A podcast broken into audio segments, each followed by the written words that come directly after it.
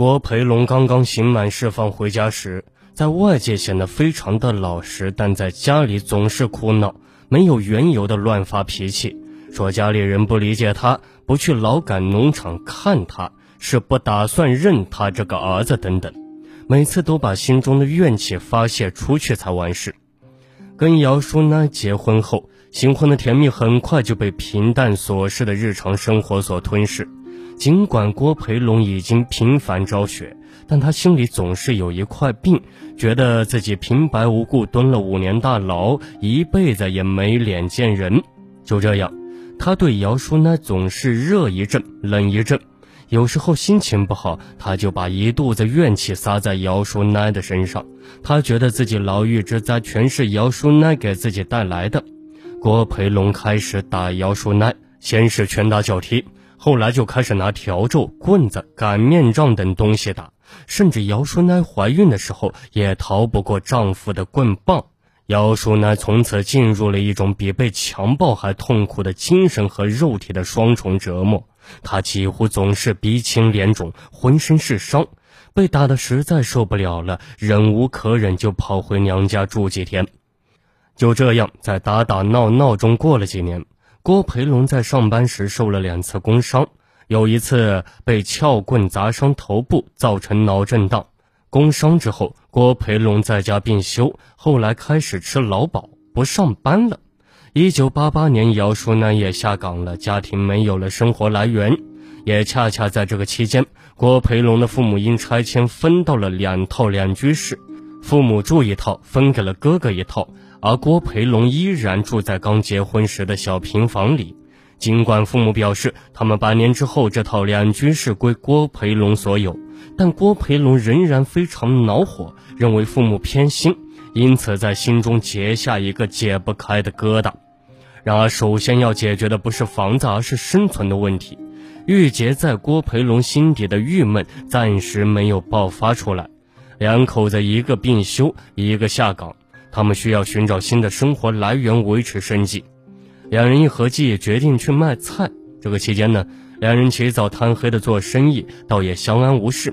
每天两人推着一车菜到菜市场，差不多能赚个三五十元。赚来的钱除了两人留一点，都给了郭培龙的父母。老两口见儿子有了很大的转变，心里也非常高兴，也觉得以前对他关心不够，就让郭培龙搬到楼上与他们同住。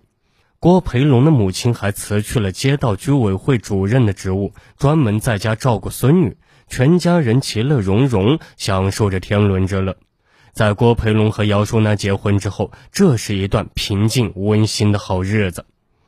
然而女儿一天天长大，到了上学的年龄，需要的钱是越来越多，而卖菜也仅仅能够维持家庭的日常开支，而且生意越来越难做了，有时候甚至赔本。面对拮据甚至有点狼狈不堪的日子，郭培龙常常的想，要是没有那段牢狱之灾，自己不会混成现在这个样子。自己不顺心的时候，郭培龙再次拿姚淑娜撒气，动不动就打骂妻子，有时候连被吓哭的孩子一起打骂。父母劝阻他，他甚至连父母也一块打骂。而在郭培龙的打骂过程中，没人能够劝得住他，也没有人用足够的理由来说服郭培龙，全家人总是一让再让，而郭培龙从此变本加厉，以家中所有人都为他做发泄怨恨的对象。姚淑娜的软弱纵容了郭培龙，在自己的小家里，郭培龙打遍了所有能喘气的生物，以此来发泄自己的郁闷，开始用毛巾等小东西打，后来就用拖鞋、棍子打，最后发展成拿菜刀威胁。而且郭培龙在家里经常拿开水烫人，妻子、女儿、父母及哥哥的孩子全烫伤。全家人特别是父母对郭培龙一直挺好，尤其是他服刑回来以后，父母觉得他在农场里劳改受了不少的苦，加上从小就对郭培龙溺爱，一直对他比较宽容，什么事都围着他转，他说什么干什么全是对的。刚开始呢，郭培龙的哥哥还说他几句，可是父亲拦着不让说。就这样，郭培龙的性格越来越暴躁，家人认为郭培龙现在的样子仅仅是命运对他不公所致。谁也没想到郭培龙是因为心理问题没有及时疏导而导致精神抑郁和狂躁。如果他们这个时候送郭培龙去看心理医生，或是把他作为一个病人进行及时的诊治，家庭的悲剧也不会发生。遗憾的是，在八十年代，人们对心理医生这个词还很陌生，或者压根就不知道。宽容和忍让加剧了郭培龙性格的扭曲，他似乎认为自己拿亲人出气已经是理所当然的事，而且打人已经上瘾。他把姚淑奶打得跑回娘家，有气就朝自己父母撒。父母都是年近七旬的老人，腿脚都不利索，而郭培龙每次打骂过后就开始痛哭流涕。我是我是什么样的人呀？我是流氓、强奸犯，我进监狱，你们都看不起我，你们心里从来就没有过我这个儿子，连房子都只给老大不给我，你们都讨厌我，你们都瞧不起我，我活着还有什么意思呀？哭累了，接着打骂父母。你们这两个老不死的，什么也干不了，还活着干什么？早晚我得让你们去死！父母见状，连滚带爬的躲了出去。郭培龙把姚淑娜打得跑回娘家，就开始拿当时只有四五岁的女儿出气，让她吃烟头，脖子上挂哑铃，用烟头烫其全身，有时候甚至拿开水烫，这使女儿无法正常上学。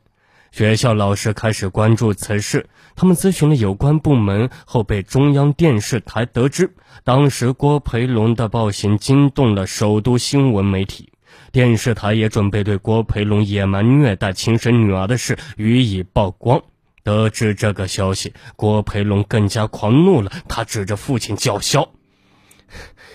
你去对他们说，你的孙女没事，要不然我打死你，一把火烧了全家，我说到做到。这个时候郭母也出来帮腔：他爸呀，你去找那些记者说说吧，说咱们小龙不打人了，要是再报道出去，咱们多丢脸呀。就这样，他们去学校找了老师，去电视台找记者，求他们不要再过问此事了。记者们哭笑不得，报道的事也就不了了之。但是全家人的宽容并没有使郭培龙停止施虐。九一年十一月一天夜间，郭培龙又强行与于因离婚到其家暂避一时的表妹发生了两性关系，表妹不从，郭培龙将其表妹锁在厨房，用开水烫，用擀面杖打，在表妹脖子上挂哑铃，致其表妹身受重伤。与此同时，差不多已经失去人性的郭培龙还对其表妹的女儿进行了猥亵。